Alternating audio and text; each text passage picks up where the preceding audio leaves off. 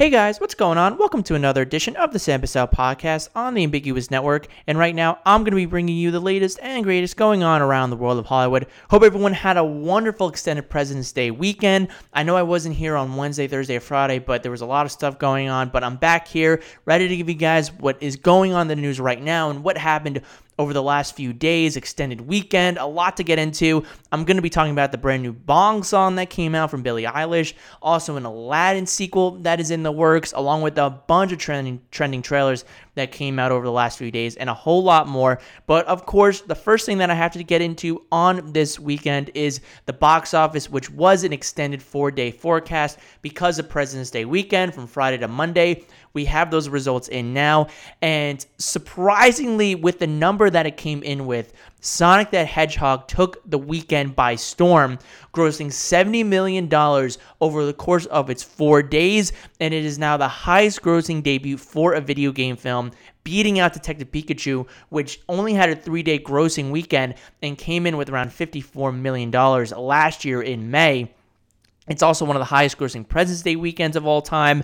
This is such a huge deal because when you talk about Sonic the Hedgehog and everything that that it was really working against, it was working against a the bad press that it got when the first trailer came out for this movie and you saw the animation for Sonic and it wasn't what people thought it was going to be. So people had a lot of backlash towards that. And Paramount, who produced the movie and bought the rights to this, actually decided to go back to at least the drawing board in the sense of redesigning the Sonic character and redoing the animation. Now, hearing from a lot of people, really what it takes to recreate the Sonic, the actual character, because it's not a live action or it's not motion captured, it was all CGI, is the fact that they really just kind of basically put a new face on it. So they basically have when when you're compositing and putting in After Effects, basically you have the structure already measured out. So you don't have to go back and shoot additional footage. You don't have to come back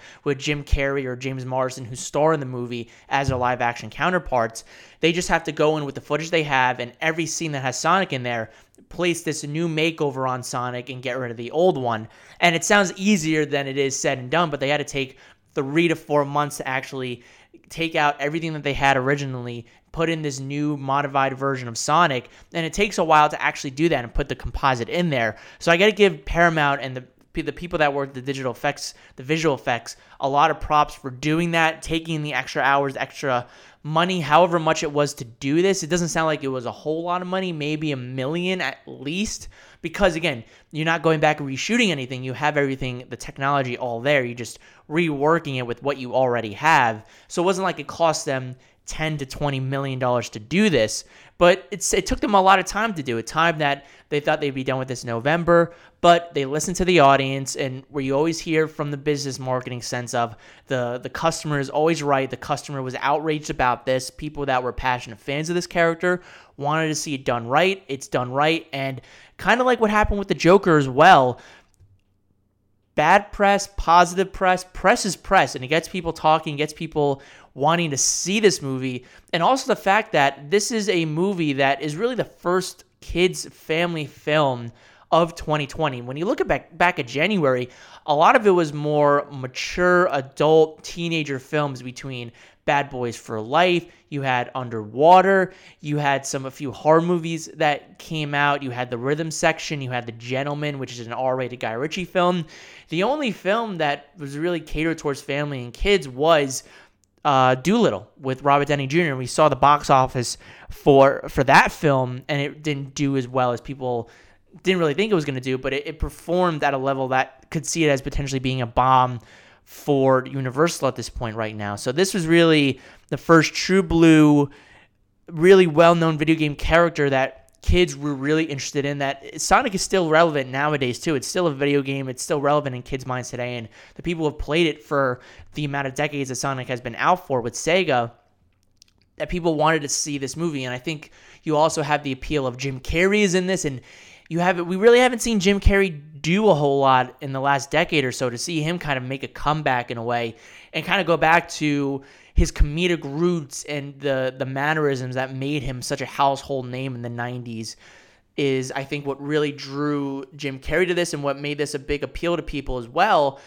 and the fact that I think again people talking about this movie and the fact that that Paramount went back to the drawing board and they I, they redesigned it to really it could have been plucked right out of the video game and put right into the movie. So credit for Paramount for doing that and it was able to make the money. And this is also a big win for for Paramount, for Viacom, especially for Paramount Pictures who have really gone through a big struggle, especially last year in which they had some big misses, especially towards the latter half of 2019 with Gemini Man with Will Smith, which turned out to be a bomb. And same thing with Terminator Dark Fate. Even though that got modest reviews, it still turned out to be a huge bomb when it didn't perform opening weekend and wasn't even able to recoup its its budget and lost, oh, I think over $100 million on its produ- on, on its budget and lost money for the studio. So for Paramount, this is a huge win for them where whereas a Quiet Place Part 2 and Top Gun Maverick were definitely more solidified, potential, surefire bets of making box office money for Paramount.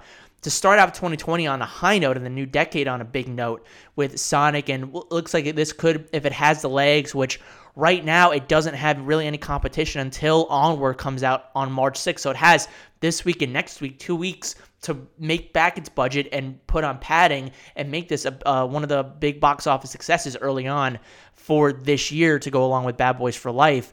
So it could end up making over $200 million domestically and maybe making $300 million or even a little more to add for Paramount. So this is a big win for them and for Paramount to come out with A Quiet Place Part 2, which the first one was a surprise hit when it came out in 2018. And then, of course, you add on Top Gun Maverick, which has Tom Cruise as a beloved 80s classic that I think Paramount, especially in its in the first half of 2019, can have a really really good start to the year, and it's already a great start for them, and can continue forward with them with A Quiet Place Part Two and Top Gun Maverick. Now moving on to the second winner of this weekend's box office, and that is Birds of Prey, aka what is now titled as Harley Quinn Birds of Prey, making $19 million this weekend and made $61 million here domestically and it only fell 49%. And now people might say, oh, wow, that's a huge drop off for the $33 million. But when you think about it, especially now that it didn't come in at $50 million, which a lot of people thought it was going to come in its opening weekend, it actually came it came in a lot lower and so for the fact that even though it dropped 49% it wasn't like it had a big dramatic drop off to begin with if you come in over 50%, that's bad. If you come in below 50% on your second weekend or even your third weekend, that is a big, big boost for any movie, and especially for Harley Quinn. Birds of Prey, which stars Margot Robbie, directed by Cathy Yan. I certainly enjoyed the movie, and but it doesn't seem like a lot of people went out to go see this. And over the last week or so, a lot of news has been coming out about the fact that the marketing wasn't the strongest for it. They didn't really incorporate Harley Quinn. They marketed more towards being a Birds of Prey film. They didn't really lean on their on their crown jewel, which was Margot Robbie as Harley Quinn. And that they decided that the the name wasn't good, and that there was some production issues in terms of Cathy Yan not being well versed in creating action, and they brought on Chad Chad Stahelski, who is of the John Wick fame and a, and a stunt actor, and has done a lot of great action scenes, and they brought him on board to do some of the action. But it seems like all in all, it turned out to be it, was a very good movie. So none of those issues were a problem with it. But when you look at the box office, there it could have been the R rating that maybe it was the the faction of people that weren't of the age that saw Suicide Squad because it was PG 13 that loved this version of Harley Quinn couldn't see the R rated version because of its excuse me mature adult content. But I just think that maybe people aren't interested in this movie particularly. But I do think that at the, the, the way that it's looking right now, and I think also when you look at China, which I think DC was really banking on, but because of everything that's happening with the coronavirus, the the movie play the movie cinema places and and a lot of other sites around in China have shut down. It hurts the worldwide box office for any film that's coming out in the future right now. And there's a great article on Forbes by Scott Mendelson that talks about the impact that the Chinese theaters and, and the business, the movie business at, over China, the big effect that it can have on potential films coming out that need a big boost from China and maybe Birds of Prey could have been one of those movies, but it seems like it's going to be able to recuperate its budget. Again, the big thing about this film that's positive is the fact that even though it underperformed opening weekend at the box office, it wasn't like this was a 100 million, even 150 million dollar budgeted film. This this budget before marketing, it was around 84 million dollars is what it has reported right now, and, and after marketing, it's around 90 to 91 million dollars. So without this really big budget for it, it has a chance to recuperate. Now, you want to recuperate and put it back into the red, but you also want to be able to add some padding onto it as well so you can justify for it to making this movie. And that's where I think the, the battle comes into play for Birds of Prey right now. And I don't know if it's going to be able to do that right now. So it'll be interesting to see what happens going forward with Birds of Prey. Again, this weekend, not a lot that's going to be in effect for it. You have Call of the Wild, which is the first new film under the new 20th Century Studios logo. It was with Harrison Ford. It's based off of a, of a, of a film from the late 30s. It, it, who knows if that's going to be able to do anything or if Brahms The Boy 2 is going to be able to do anything.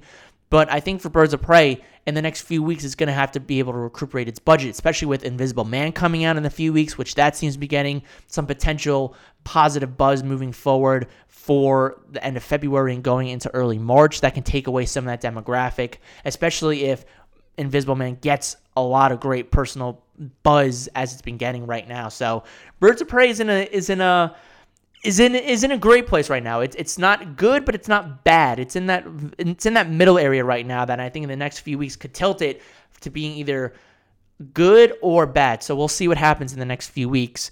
Coming in at number three is Fantasy Island, only grossing only grossing $14 million throughout the four day weekend, and it grossed around $12 million through the three day weekend, which is for this movie, it is it's such a marvel at how Blumhouse and Sony did this. And this movie, I said on my social media, I am not even going to review it. I'll just say it right here. This is an awful movie. Uh, it's definitely the worst movie I've seen so far early on in 2020. It's got an 8% on Rotten Tomatoes, so that justifies it. And it only had a $70 million budget. See, this is why Blumhouse is so good at what they do because they always, even if a movie, if, if a movie becomes Get Out or if a movie becomes Halloween, they're able to say they're able to have a small budget, but they're able to have big box office results from it. However, if a movie critically doesn't do that well, in the case of a Fantasy Island, but it only has a $77 million budget towards it, and it makes $14 million, it's made that money back already. And the thing that they did was, I'm sure they knew that this movie wasn't going to be as good, and they didn't they didn't hold any critic screenings for it whatsoever, and they didn't even hold early preview screenings for Thursday night, which is eh, kind of like the new midnight where it's for everybody to go see. All the, the, the preview screenings for everyone to go see in the evening time around 5, 6 o'clock is when they start releasing the movies out there for people to go see. They didn't even do that. They said, we're going to wait for the box office. We're going to wait for the weekend to come around, which technically for the weekend box office starts on Friday. You go from Friday all the way to now, and they didn't even release any critical screenings of it or any critical reviews of it until the movie came out a, a, day later, and that's how it got an 8% Rotten Tomatoes. And, and it hasn't gotten a good cinema score either. People are not coming out and enjoying this movie. And the theater that I was at, people were not happy with it either. They were huffing and puffing and rolling their eyes, and it, it, it was it was not a good time for people, and I know for myself as well. And but it still was able to make $14 million. So I don't know if this movie's going to have any legs going forward, especially when Blumhouse will be going up against itself in about a week or so with Invisible Man. And I'm sure they're putting more of their money and, and, and their efforts on the Invisible Man right now with Elisabeth Moss than they are on Fantasy Island now. So I just think it's it's such a fun tactic, funny tactic that they use where they're gonna make money off of this. They've already made the budget back, and now they can just add on some padding. So this movie is gonna get out of it's not going to be in the black. It's definitely going to be in the red, but it's going to be interesting to see what kind of legs this movie is going to have over the next weekend because once Invisible Man comes out, I don't think people are gonna Blumhouse. They're all gonna forget about Fantasy Island. And again, I sent in my review on social media if you want to check it out which I'll say at the very end, but I say Maggie Q is the only bright spot of this entire film. And there's a reason she wasn't on any press tours for this film whatsoever. I think she she probably might have seen the storm coming for this one. She wasn't in any of the interviews, didn't give anything whatsoever. It was Lucy Hale, it was Michael Pena, those poor, especially Michael Pena. I mean, poor guy who's who's making his name for himself, who's done some great quality work over these last few years, just ends in a doozy like this one. It's unbelievable, but still, Fantasy Island is, is able to make some money, whether it is just for this weekend or not. It's able to do that. And Blumhouse, again, is looking forward towards the future with Invisible Man. Now, moving on to number four, The Photograph, the other big film that came out this weekend. The photograph starring Issa Rae and Lakeith Wheatfield grossed only around $13 million this weekend. And that's a really good price for the photograph, especially when you have the likes of when you have Fantasy Island and you also have Sonic the Hedgehog and you're competing for this this this area where you had four releases come out and you and you landed number four. And it seems like they're the highest rated Rotten Tomato score of all four of these releases, coming at 74 million, 74%. And so I think for Issa Rae, this is a good start for her. This is especially this was the the film that catered, I think, towards Valentine's Day, even though it is one day. And sometimes we'll have the Valentine's Day weekend, but because Valentine's Day and President's Day weekend incorporated into one, it was more of I think if people wanted to go for Valentine's Day, they had the photograph, and then of course you had President's Day. You had all these different films for people to go out and see. So for the photograph, it's a good start for them moving forward. And coming in at number five, Bad Boys for Life, hanging in there in the top five, grossing another $12.8 million, $182 million domestically, around $336 million worldwide at the box office. Again, the, the really the first big smash of this year was such a surprise. A fourth one is already underway to being in development right now. And I think a lot of people are coming out enjoying this film and is really the first big surprise and first big blockbuster of this year. And Sonic could be right behind it on its feet. Then coming in at number six, 1917, even though it might have come up short at winning some top prizes at the Academy Awards last Sunday, it definitely is winning at the box office right now, grossing another $9.3 million, $145.6 million domestically, and over $230 million worldwide. A big win for Universal, which to, co- to compensate for Dolittle, it's doing very well in 1917. So if they lose money there, they can compensate it with the money they're making for this other film, this World War One film. So again, they didn't win Best Picture. Sam Mendes didn't win Best Director, but a lot of people are still responding very well to 1917 and the money that it's making at the box office, being the cinematic experience that it is. Then coming in at number seven is Jumanji: The Next Level, hanging in there, the only film left from the full release date of December. Hanging in there. Star Wars isn't in there anymore. Little Women isn't in there. Spies in Disguise. Jumanji is remaining in there right now, grossing another $7 million at the box office. $307 million domestically and over $700 million, over 800 really million dollars at the worldwide box office. A smash hit for Jumanji, which is just slowly but surely inched its way closer and closer. It, I don't think it's going to hit a billion dollars, but it's going to come awfully close like Welcome to the Jungle did in 2017. But a big smash hit for Sony, like Bad Boys for Life. And this is a film where, again, you have The Rock, you have Jack Black, Karen Gillan, Kevin Hart. It did really great money. And the fact that it's beat out Star Wars The Rise of Skywalker, beat out really that one, which is really what Sony saw as his main competition, like in 2017 with The Last Jedi. The fact that it's hung in there more so than Star Wars is I think is incredible for the fact for Sony. I think they're very happy about that, and it's hanging in there at number seven. And speaking of Academy Award winners, the history-breaking Best Picture winner of this year, coming in number eight, Parasite, grossing six point six million dollars.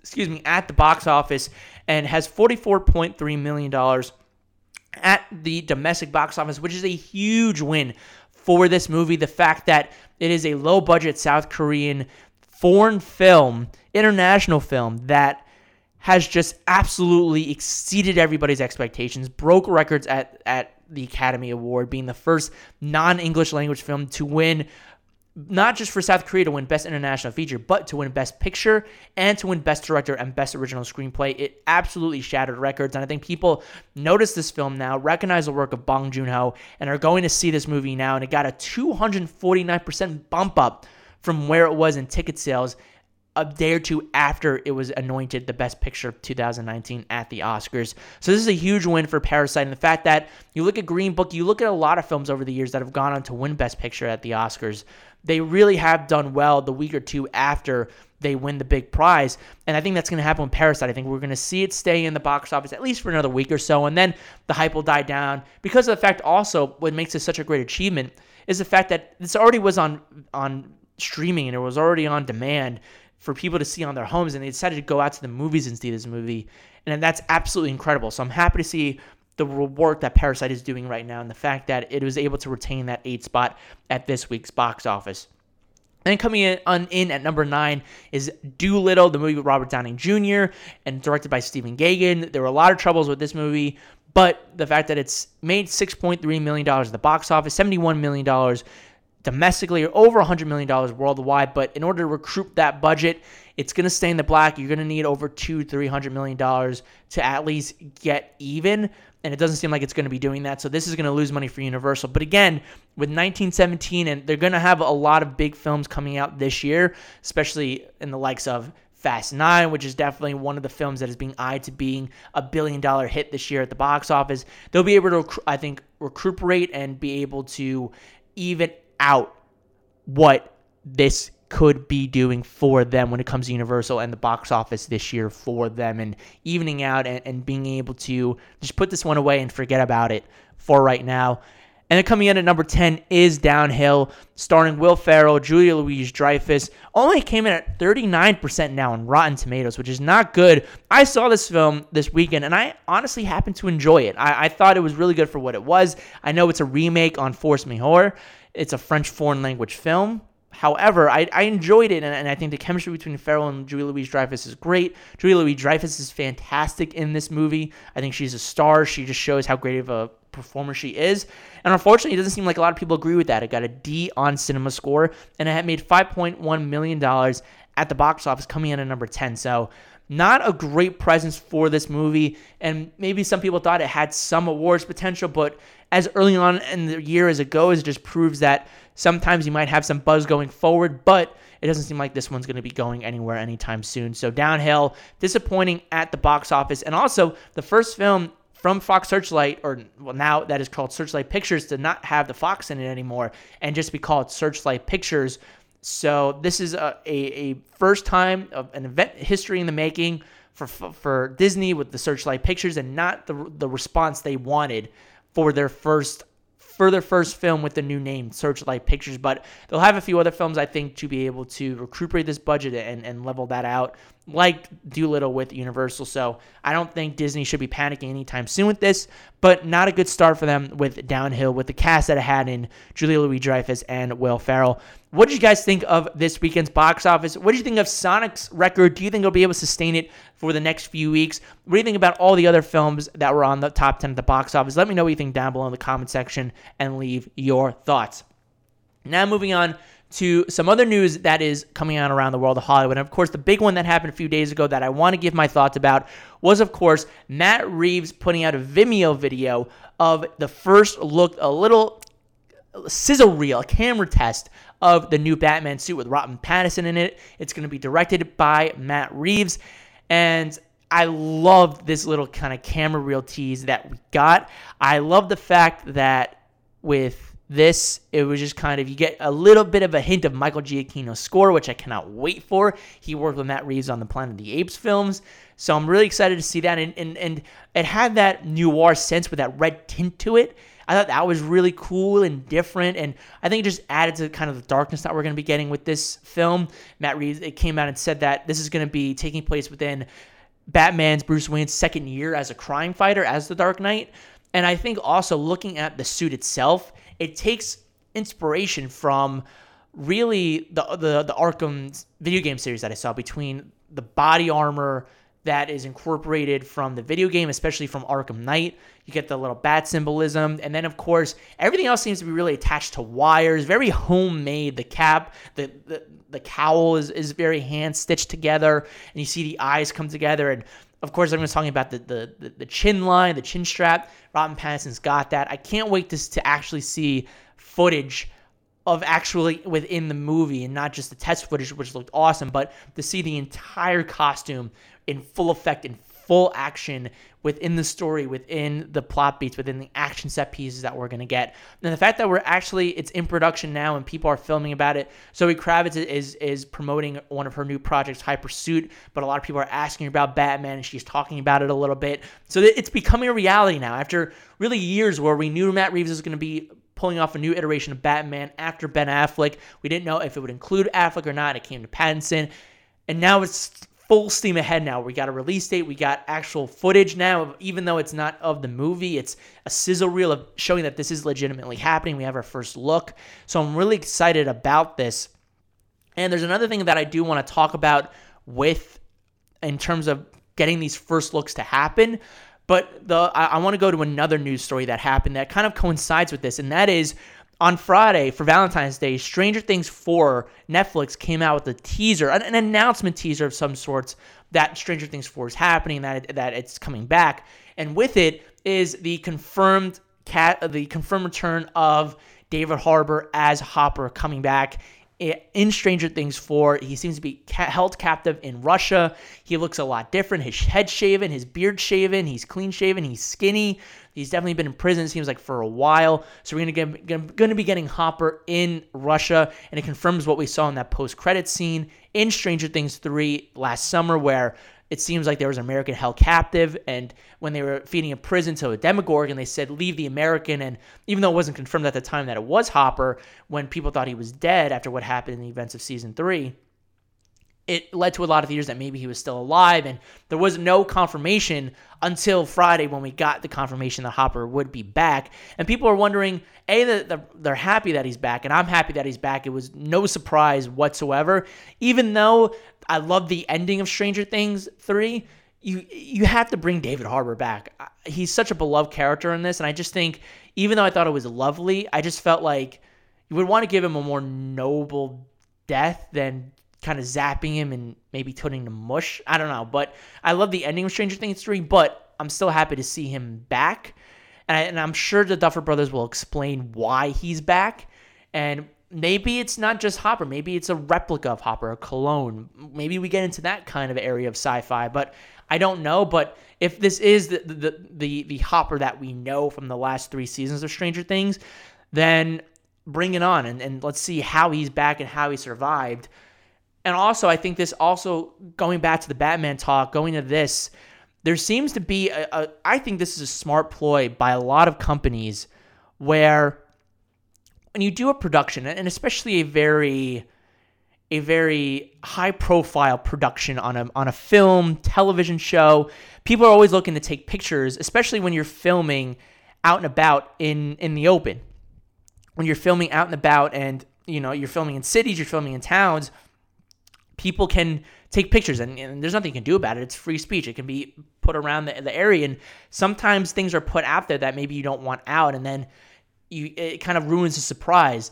And over the last few years, especially Warner Brothers has done this, where with Joker, with Joaquin Phoenix, now Academy Award winning Joaquin Phoenix for the movie, because they were going to be shooting around Jersey, the New York area, the tri state area, and they weren't just going to be filming in studios, they knew they were going to be filming out in public. They decided to put out a first look of Joker and it wasn't even footage of the movie. It was just a little kind of tease and, and showed what he's going to look like. Because after that, we saw all these photos come out of Joker and we saw the costume, the makeup of what he was going to look like. So if, say, they didn't have that announcing tease come out, then it would kind of ruin the surprise. So we already knew what was going to happen. It was a studio that put out that first statement. And so it kind of happened again with Warner Brothers doing it with the Batman, where even though they're probably going to be shooting in studios, they're going to be shooting on sets. Still, you got to shoot on location for some things, and it's not like you can you can corner off an area. But say if you're shooting around buildings or whatnot, people still, especially in this day and age, with cameras that shoot like like actual like cameras, like cinema cameras, and and they can get good quality video or pictures. It would ruin the look that you that you're holding back something, but it's already being ruined when you already have things surfacing online. So Warner Brothers did the same thing where they're getting out ahead of it, where they're probably going to get shots of the of the suit that are that are going to be out there, and once they go out in public and the uh, production keeps going, they're probably going to be online views of what the suit is going to look like. So, and we'll see it in full effect. So we get that look of what happens with the suit already. So, and the same thing happens with Hopper, where um, the, the, the Duffer Brothers announced that they're they're in production now for Stranger Things 4, and I'm sure again they'll be shooting in space in studios, but for wherever they're going to be shooting, whether it is in the hometown that they shoot in in Indiana or they shoot in Russia, wherever they shoot in, it, it it's going to be seen that I'm sure David Harbour has a big role to play in Stranger Things 4, and people would have taken pictures or whatnot, and the best they tried to hide him, people would have seen. Looks like Hopper's back, Hopper's back, and there would be more theories about it. So Netflix, the Duffer Brothers, they wanted to get ahead of it and show, well, he's back. You've speculated it. It is true. He's back. He's at it, and we don't know what he's going to be doing. We can still speculate of what's going to happen. How? Why was he captured? How did he get captured? How didn't he die? And those questions start to arise more the fact that it's definitely showing that he's alive. How come they're not showing it? We now know that he's alive, and now that they can go, they can go into production with more ease. That say if something leaks on set, people already know that he's coming back. It's not like it's going to be from some paparazzi site that that David Harbour is back as Hopper, or is he playing something else? You already know that he's coming back. You see the look that he's going to bring. So I think it's a smart tactic by studios nowadays, and I hope other studios maybe go along with it and even though you want to keep things a surprise, you can keep other plot theories a surprise as well. But when it comes to important things like just a costume, you don't want to keep the costume from people.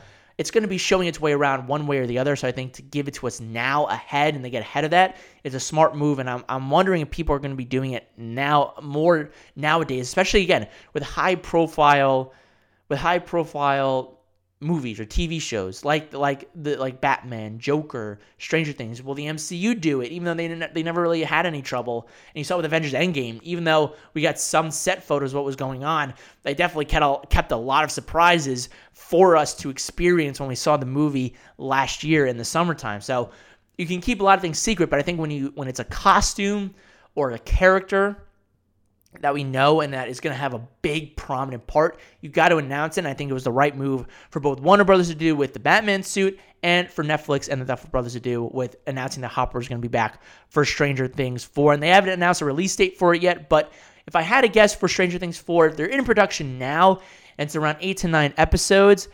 We'll either get it in they'll either do it for a release date of later this year in October, November, December of this year towards the end of 2020 or early to mid 2021 when they have all the effects rendered out, when they have everything ready to go. So I think around that is a timetable that we'll be getting for Stranger Things 4. What do you guys think of these first looks for the Batman suit and for Stranger Things 4? Let me know what you think down below in the comment section and leave your thoughts. Now moving on to another big important news story that broke and uh, an announcement really that happened and that was the full unveiling of the brand new Bond song for No Time to Die, which is titled No Time to Die. Excuse me. From Billie Eilish, who is now the youngest songwriter, song singer, the singer to perform a Bond song at 18 years old. And this to me, I to me, what makes a terrific Bond song is the sleek, the sexiness, the the mysterious aspect of it, the jazzy outlook of it. And we've and we've had people like Shirley Bassey and Paul McCartney who bring these really high octane energizer songs together. And even Chris Cornell with with what he did with uh, remember my name from Casino Royale. And of course we got the the more seductive, sleek Skyfall, which is has a great chorus to it and great energy, but is kind of quiet. And then we get a Sam Smith song. And I think with Billie Eilish, it's a lot more quiet. It's a lot more reduced. And I think with the with the Bond song, it has to be one that it it, it feels like it's setting up the movie. And even though we have a trailer for it, we can only only kind of base off what we've seen so far. And it seems like what this song does, it fits what the movie is going to be. There's a great after the song released, they came out with like a minute teaser spot showcasing the song in there, and I thought it fit very well. And I think it's a very good Billie Eilish song. I think it has the potential to be a really, really good James Bond theme. I think way that it's going to be fitting the the movie, it seems like it's going to be a story kind of like Casino Royale of trustworthiness and, and and and portrayal and redemption and finding your place and trust. Who do you trust? And I think it's just going to be a great culmination for Daniel Craig going forward for his James Bond. The fact that we get this Billie Eilish song, I love that. It, again, it has the Billie Eilish name to it, it has the Billie Eilish motifs and similarities that you would find in a lot of her other songs, where it starts out slow and really somber, but then towards the end it picks up and it gives you that big theme that you would want to hear. Then it kind of goes down a little bit more and it ends, but it has that James Bond theme in there as well. She worked with Hans Zimmer as well on this to give her to, for the score part of it, the instrumental. So she worked with a lot of great collaborators for this. And I unless something else comes out in the next few months, which very well could happen, I think this song is going to get nominated for an Oscar. The only problem is the fact that it, this movie is coming out April in April, April 8th in the United Kingdom and April 10th here in the United States and worldwide in April.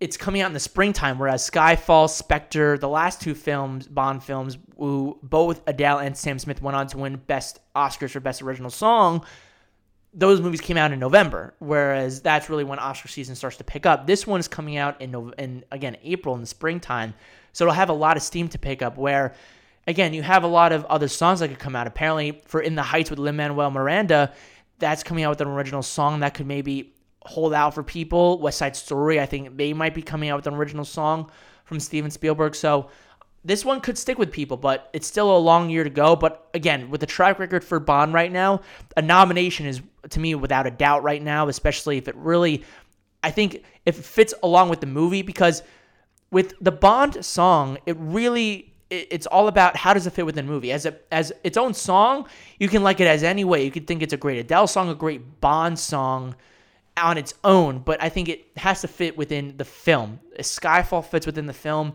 I think to a certain extent, Writings on the Wall fits well with Spectre. I think You Know My Name from Casino Royale, I think that fits well with the Bond song.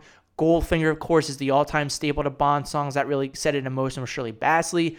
Diamonds Are Forever fits in. There are certain songs that their Bond songs fit in with the movie and add to the movie. They're not just one aspect. They are one aspect of the movie, but it's not the only aspect. It's not the only gleaming aspect to it. It's, it's a part of it, and it shouldn't be the only highlight. It should be a part of the highlights that make a great Bond movie great. And so uh, to me, I'm excited to hear this in the theaters and to see the animation. That's always one of my other favorite things. I'm a huge Bond fan, and there's so many great traditions of a Bond of a Bond film. You have the song, and you have the opening title sequence, where you have the pre-sequence with the action or whatever goes on, and then you have the animation sequence. And I, I'm excited to see what they do this year for that, and I'm excited to see this movie again. It's going to be the end of an era with Daniel Craig that I've every the, the movies that I've seen James Bond in, it's all been Daniel Craig films.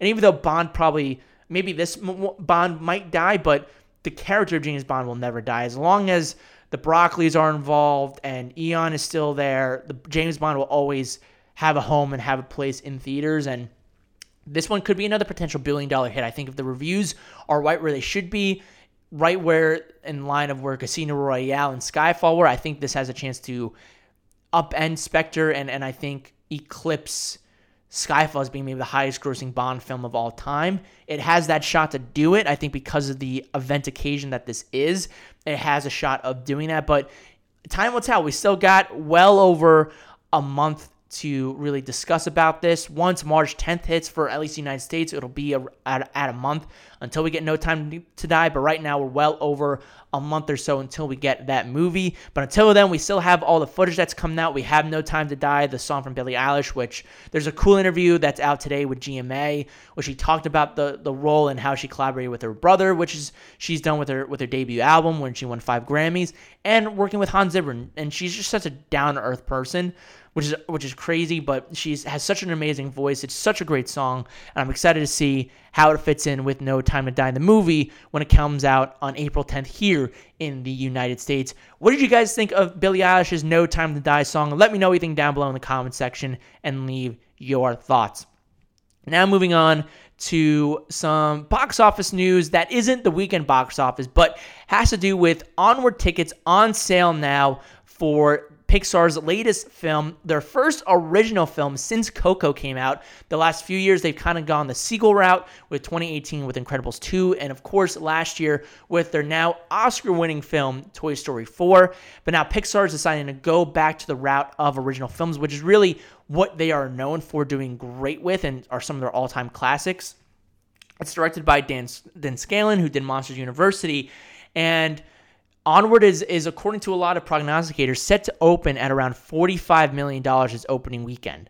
Now, that right now could look at one of the lowest openings right now, and you have to uh, also have to look at it from a few variables. It's set to open around $45 million opening weekend, but A, you have to take into account that this isn't a summertime release date. Really, when it comes to Pixar movies, they either come out during the summertime or they come out during the Thanksgiving Day weekend time, which is a big box office intake for a lot of movies and studios to put their big releases on those th- those two windows, the summer movie season or the Thanksgiving Day weekend. And with Pixar, a lot of their big films have come from those those areas. And with a lot, a lot of original Pixar movies, they haven't really done a billion dollars at the box office. They've made around 700, 800 million dollars. The sequels have made over a billion. You talk about Toy Story 3, you talk about Incredibles 2, you talk about Toy Story 4 has made over a billion dollars. Those are the ones that have the IP in it that people are clamoring for. With original films, it's going to be because of those windows. This is a new window for Pixar to look at right now in the early springtime. And just uh, two weeks really we're getting onward which is crazy. I remember when the first teaser came out in the summertime but now we're getting this the, a new film from pixar an original film. You also have to look at the fact that this movie it's gonna depend on the reviews. Now with a lot of pixar movies though a lot of the reviews whether it's a sequel or whether it's an original film always are in the, the high 90s or, or, or in the, the, the very high 90s usually it's gonna depend on the, the, the world the worldwide buzz for this movie. Is it as good as people think it is? Is it gonna go be up there on some of Pixar's original films that are classics like a Ratatouille or an Inside Out or a Coco over the last few years? So I think those are some big variables for Onward to figure out. Dan Scanlon, this is a, a personal project for him. This is uh, to me a front runner for best animated feature right now, even though it's early. Again, last Sunday proved to me that the Oscars, that Disney is a huge fan of, or the Oscars are big fans of Disney animation, whether it's Pixar or just flat out Disney animation when it comes to awarding them. So this is a front runner for me. If it really does stick the landing, this is a personal project. It's about two brothers that are trying really to earn a day back with their father. They have 24 hours before so they can see their father one last time who's passed away. And so it's got that emotional plot beat, that potential emotional elements to it while still being a great family film, an act, an adventure film, a fantasy film, a, a family film. It's got all those elements in it that can work in its favor. For Dan, though, the fact that he did Monsters University, which is on the lower terms of well reviewed Pixar movies, especially for a sequel. Well, it's not really a sequel, it's a prequel when you see a young Mike and Sully so I'm interested to see how this goes, but the fact that you already have Tom Holland, Chris Pratt doing press tour for this movie right now, I think gives a big indication that Disney and Pixar have a lot of confidence for this movie, and this is one of their first big anticipated films to come out this year. This this will be continuing the trend that was really left off from Star Wars: The Rise of Skywalker, from you have Avengers Endgame, from Toy Story 4, from Frozen 2. This is continuing that leg to see does Disney still have that with original properties? Can this it, can this sustain itself for Disney if it's not rerun IPs? If this isn't a Toy Story 5, this isn't a Frozen 3, if this isn't a Star Wars 10, if this isn't Avengers 5, this isn't another MCU movie, period. Can it sustain that? So I think there's a lot riding on this movie right now for Disney and the fact that can they sustain the level of success they had in 2019? Now, again, it's a different year, different properties are out right now, so you can't expect that. But at the same time, can it maybe not make a billion dollars, but still make half a billion dollars, $600 million at the worldwide box office? What is going to happen with this movie? I think there has to be high precedence for this movie going forward because of the run that Disney just had. You can look at it as it's one year, they won't have it again. They probably won't have the same year they had from last year with this year, but can they sustain that that that level of a run of being big block, blockbusters that Disney you can't put a movie around a Disney movie because of that. So I think it's going to be interesting to see what happens with this one. I'm excited for Onward. It's probably going to be one of my most anticipated for the month of March, which I'll be having next weekend and going over the month of February. But there's still some movies to go see, but Onward is definitely on that list, and it's one of the first big movies to come out this year that I think a lot of people are looking forward to after a, a, February that started with Birds of Prey, and there's been a lot of other big films that have come out. Sonic has really broken through. We have Invisible Man next week, so there's a few movies that are coming out. But onward with that brand name of Disney and Pixar is one to look out for, and I'm excited for it going forward. And speaking of other Disney news, there is now an announcement that an Aladdin sequel, according to Variety, is now in the works. It is going to be an entirely original story from John Gatins, who has written Flight and Power Rangers, and Andrea Berloff, who has written The Kitchen and the Oscar nominated film Straight Outta Compton in 2015. This is this is going to be a sequel based off of the billion dollar hit from last year that was Aladdin with Mena Massoud, Will Smith, Naomi Scott. It's a film that nobody thought was going to be a surprisingly fun adventure as it was going to be, and the fact that it grows over a billion dollars at the box office is astounding. The fact that people didn't think maybe it could gross half a billion dollars, 600, maybe, maybe it can make that. But it blew everybody out of the water. Disney clearly sees that this is uh, a, a cast that people want to see again, a world they want to see again.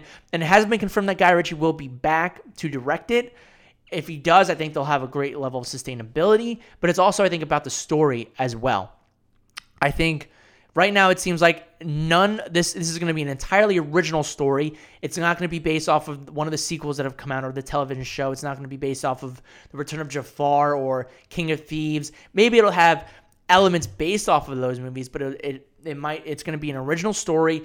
And Disney, it seems like took their due diligence with this. They took their time, and over the last six months, apparently, according to Variety, they heard from a lot of pitches from a lot of writers, and I guess the one that Gatins and Berloff decided to write blew them away the most, and they decide they want to bring back, they want to write that story. And right now, it hasn't been confirmed that the cast will be back yet, but I'm sure once they get the story down and they're all ready to go, they will bring the cast back. Again, Mena Massoud, he wasn't a he wasn't a standout standout, but he did a serviceable role in the in Aladdin. He able, was able to play that character and play to the strength of what made it makes Aladdin so lovable. Naomi Scott's me was the highlight.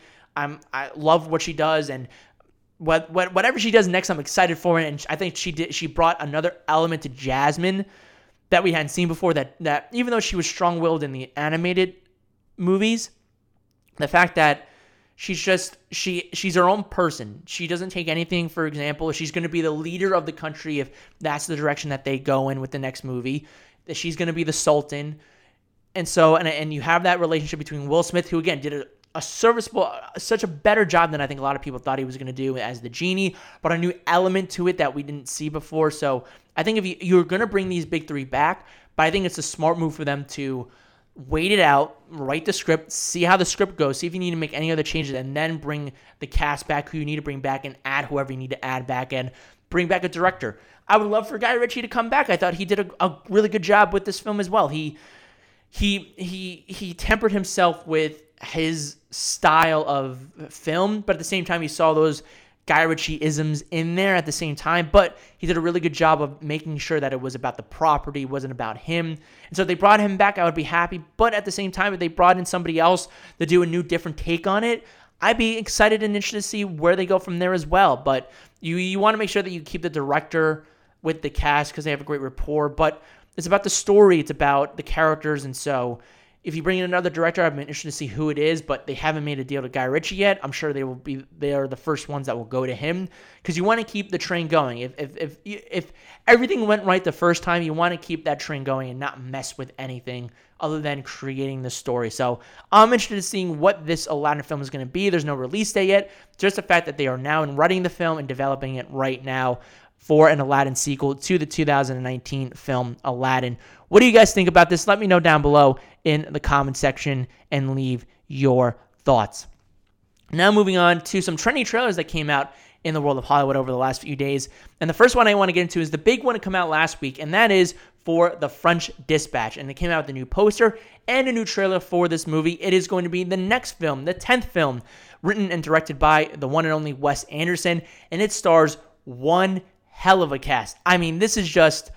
If we thought last year the likes of Quentin Tarantino's Once Upon a Time in Hollywood was a stacked cast, this is this is just Academy Award level actors and actresses on a whole other level. So let's start out starring Tilda Swinton, Frances McDormand, Bill Murray, Jeffrey Wright, Adrien Brody, Benicio del Toro, Owen Wilson, Léa Seydoux, Timothée Chalamet, Steve Park, Christoph Waltz, Elisabeth Moss, Saoirse Ronan, Liev Schreiber, Ed Norton, and Tony Revolori. It's just an impeccable, impeccable cast. And the French Dispatch is going to be based actually off of a few articles from the New Yorker, which, according to the New Yorker and according to Wes Anderson, is what drew inspiration to make this movie. He was apparently was a big fan of the New Yorker, which has dealt with politics, entertainment, culture. They're a magazine of the highest priority. And for the New Yorker, they deal with a whole bunch of articles, and these movies are going to be based off of articles for from the New Yorker because Wes Anderson is such a fan there. And from the trailer, it seems like it's going to be broken up into three parts. And what's interesting about this one is, I think with with Parasite, it just Parasite gave me such a that winning Best Picture gave me such an affirmation of the future of cinema and seeing what all these other creators go for with after seeing Scorsese and Quentin Tarantino and Taika Waititi to seeing someone like Wes Anderson, and, and I'm not the biggest Wes Anderson person in the world. His style is for certain people, and more often than not, I'm not one of those people. But with this cast, and, and I think this this premise, I'm excited for it. And and what's interesting is that you have those same Wes Anderson mannerisms where it's the center shot, it's full of lust and color and gorgeous cinematography and iconography, but also it seems to be it's going to be color and black and white and it just seems like Wes Anderson's going on a whole other level. It's got new mannerisms for Wes Anderson, but at the same time keeping those interesting interesting aspects and, and employing something new for him. So I'm excited about that. And the fact that what's funny was a day after the Academy Awards happened, we got new a new look for the French Dispatch. We got the first poster, which the poster to me I think might be one of the best posters I'll see in 2020. Again, it's really early on, but I thought that was a gorgeous, gorgeous poster, fit right alongside of what Wes Anderson wants to do with the movie. It just felt very, very French and what you would find on one of the on, on a late, late great magazine like that early, in the early days. So that really impressed me. But when we got that, then we got the trailer on Wednesday. I think the fact that the Oscars were after that literally happened a few days before then, we kind of got our first look at what could be a major player at next year's award season. And again, the last the last Wes Anderson film was nominated for Best Animated Feature and Best Original Screenplay, which was Isle of Dogs.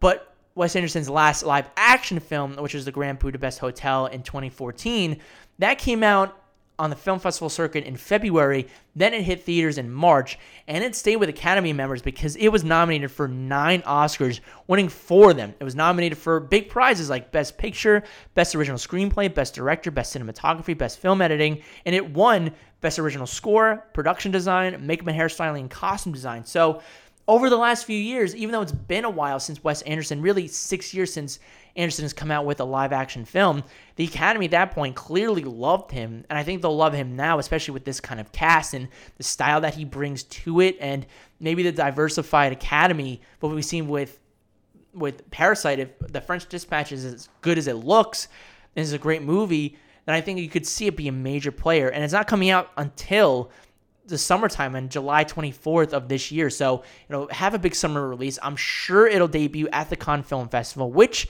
is where Parasite debuted at and is really how it kind of started the momentum forward toward for it to be a major player at award season. Even though it debuted at Telluride and a few others in September, the fact that it was able to do what it was able to do at Cannes and build on that momentum, and that's something that maybe the French Dispatch is able to do as well. So I think for this for what they want to do for the French Dispatch. I'm excited about it. Grand Budapest Hotel made 172 million dollars worldwide, and this is a big this is a big big project for Searchlight Pictures. This is for Disney. This is one of their I think first major films for that indie studio that's not named Fox, Fox Searchlight Pictures anymore. So we saw what just happened with down with Downhill. They have the Call of the Wild coming up this weekend, which will be the first film to come out under the new logo of 20th Century Studios. There's a lot of big changes happening for 20th Century right now, and for the French Dispatch, it could be a big winner for Disney coming out with this movie in the summertime. So interesting movie. I'm excited about it. Again, I'm not the biggest Wes Anderson person in the world, but I respect his style. I respect his decisions. I respect the filmmaker he is, and I actually really am excited for the French Dispatch. What do you guys think of the French Dispatch? Let me know what you think down below in the comment section and leave your thoughts. Now, moving on to the last trailer that I want to talk about today, and that is the Green Knight trailer that is coming out for A24. It's being directed by David Lowery and starring Dev Patel, Alicia Vikander, and it's talking about King Arthur and knights, and it, it has incredible scenery. And this is from the director that directed his last directing was one of my favorite movies that came out in 2017, A Ghost Story with Casey Affleck and, and Rooney Mara. And that film surprised me to pieces. It was such an enduring film about time and space and what you want to do with your life, and time is endless. And so for me, this this just speaks of an indie experimental filmmaker that kind of did the same thing with a ghost story where it told a, a linear story but had a lot of experimental elements in there that was incorporated in the story. And it seems like that's the same thing that's happening here with The Green Knight. It has a tremendous cast, and I'm excited about this one to come out on May 29th of 2020. What do you guys think of the Green Knight trailer? Let me know anything down below in the comment section and leave your thoughts.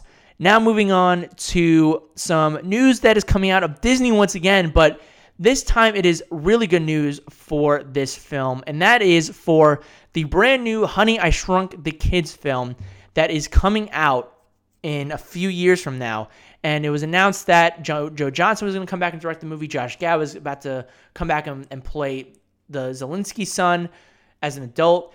And so there, there was always this wondering of why is this film happening? It, why do we need this film? Well, now we need this film because the one and only great Rick Moranis will be coming back for the new Honey I Shrunk the Kids sequel. And it's going to be, it's been titled as a legacy sequel. One of those films that you bring back all these characters like Wayne Szalinski and they have a huge part in it while telling a story with a new generation of characters. And so I think for this, it's it's it's incredible. The fact that this will be Rick Moranis' first live action appearance in 20 years.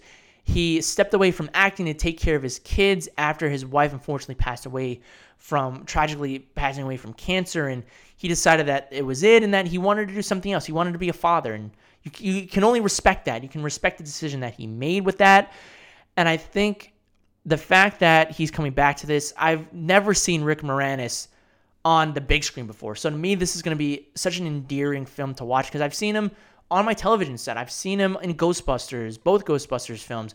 I've seen him in Honey I Shrunk the Kids. I've seen him on, on watching TV with my dad, watching Little Giants. He's he's such a funny guy. Spaceballs. It's he is such a great actor, and the fact that I never really got to see him perform because he was doing other things that he needed to do, you know, I was sad about that. But he's got to do what he's got to do, and the fact that he's coming back for this film, this franchise, the fact he really led this franchise. It wasn't just the first Honey I Shrunk the Kids. He was in both sequels. One that was what that was that went to theaters, and one that went to straight to DVD. It was Honey, I Blew Up the Kid, and Honey, We Shrunk Ourselves, which went to home video. So for Rick Moranis, this was really his franchise, and I think he knows his franchise. He knows Disney, and he wants to come back for that.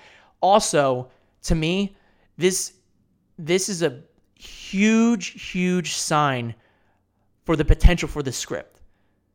Because if Moranis if he couldn't come back for a Ghostbusters sequel, or, or, if he couldn't come back for even just a cameo, or if he couldn't come back to be a part of Ghostbusters Afterlife, which is more of a sequel to the first two Ghostbusters that came out in the 80s, but he's coming back for Honey, I Shrunk the Kids, a sequel, Legacy sequel, then that means there, there must be something really good about this script that tells Rick Moranis that this is the film that I want to come back and make my debut, my, my return in.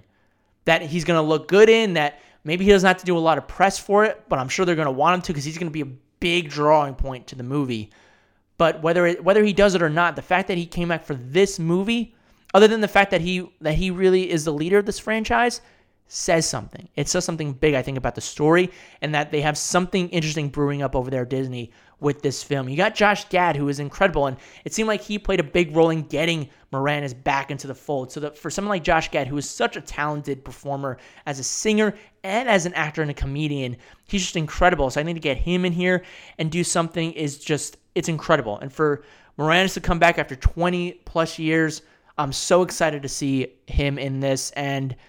It, there's no announced release date yet for this movie, but if Rick Moranis is coming back, I will be here for Honey, I Shrunk the Kids, or whatever it turns out to be for the name for that film.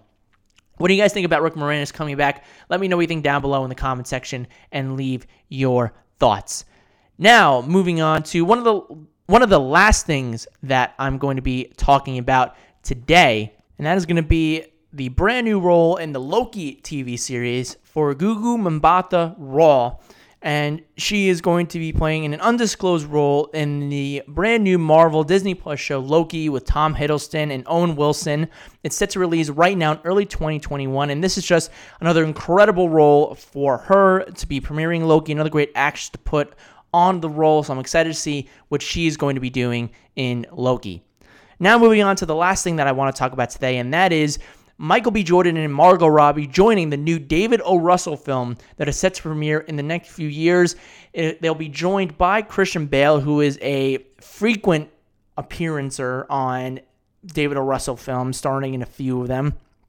And this is going to be his first film since Joy, and he'll be working with Regency within the 20th Century and Disney franchise.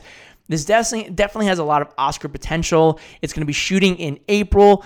And again, this is this is incredible work for both Margot Robbie. I mean, she is one of the best actresses working today, and Michael B. Jordan is one of the best actors working today as well, premiering in the Creed franchise, in Black Panther, in Fruitvale Station, and he's even working on Creed 3 right now while also working with Denzel Washington on a new film called A Journal for Jordan. He's also he's also going to be working on and, he, and, he's in a film that's releasing this year on called High uh, Facility, which is a Tom Clancy movie.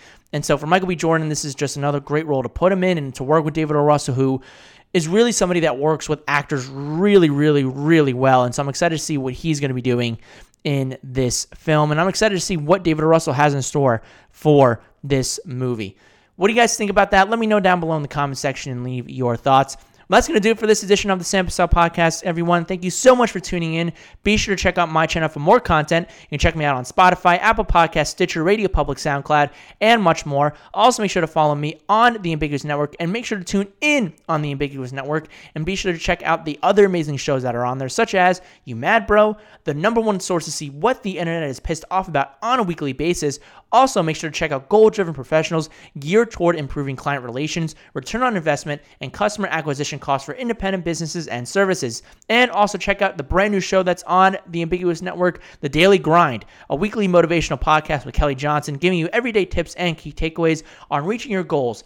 You can check them out on the website ambiguousproduction.com. Also, check them out on Facebook and Twitter at Real Ambiguous, along with all the other amazing content that is on the Ambiguous Network on the social media pages. And if you want to check out Canopy Treehouse, use the coupon code Ambiguous. Also, make sure to follow me on social media on Twitter. You can check me out at Bussell Samuel. That's B U S S E L L S A M U E L. And on Facebook at Sam Bussell. Thank you guys again so much. And until next time, keep on screening.